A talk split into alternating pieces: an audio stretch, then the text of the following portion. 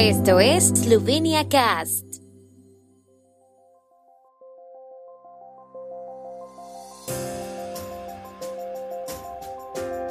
Noticias. Cumbre Europea en Verdo Precráneo sobre el papel de la Unión en el escenario internacional. Canciller alemana Angela Merkel recibe la más alta condecoración eslovena. Comités parlamentarios exigen acciones contra los organizadores de manifestaciones y manifestantes violentos. La epidemia, según los sindicatos, ha demostrado la importancia de la docencia en la sociedad. Un debate estratégico sobre el papel de la Unión en el escenario internacional a la luz de los acontecimientos pasados en Afganistán, la Asociación de Seguridad AUKUS y las relaciones con China esperan a los líderes de la Unión Europea en verdo percráneo.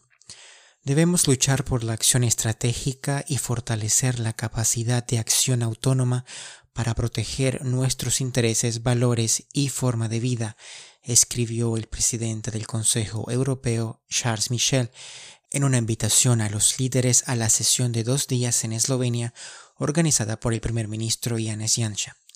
La cumbre de la Unión Europea y los Balcanes Occidentales es el acto principal de la presidencia eslovena del Consejo de la Unión Europea. Esta noche en Verdo Pricranio, el presidente de la República Borut Pajor recibirá a la canciller alemana Angela Merkel, quien anunció su retiro político. En esta ocasión, Pajor la premiará con la más alta condecoración eslovena, la Orden del Mérito Extraordinario, por sus esfuerzos personales para profundizar las relaciones globales entre Eslovenia y Alemania y por su liderazgo europeo. Merkel asistió también a la cena de trabajo informal de anoche previa a la cumbre Unión Europea-Balcanes Occidentales de hoy en Verdo Pricranio. Tras 16 años al frente del gobierno alemán, Angela Merkel pone fin a su mandato como canciller federal y se retira de la vida política.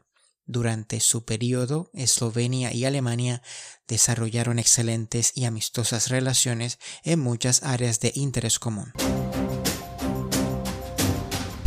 En la sesión gubernamental conjunta de ayer, las comisiones parlamentarias de Asuntos Internos y Justicia pidieron a las autoridades competentes que tomen medidas inmediatas contra los organizadores de manifestaciones no registradas y manifestantes violentos. Con la decisión adoptada, la mayoría de los diputados pidió a la Unidad Administrativa de Ljubljana que prohibiera la organización de mítines en los que pudiera producirse violencia. La discusión de ayer en la sesión de ambos comités fue exigida por los diputados del Partido Democrático Esloveno SDS, quienes creen que las autoridades competentes no están actuando con la suficiente eficacia contra los organizadores de protestas y manifestantes violentos. En el debate, los parlamentarios de la coalición advirtieron que es necesario un llamado a las autoridades competentes para evitar disturbios violentos en el futuro. Mientras tanto, los sectores de la oposición justificaron los motivos de las protestas y valoraron que la sesión de ayer solo significa la continuación de la presión política sobre la policía, la fiscalía y el poder judicial.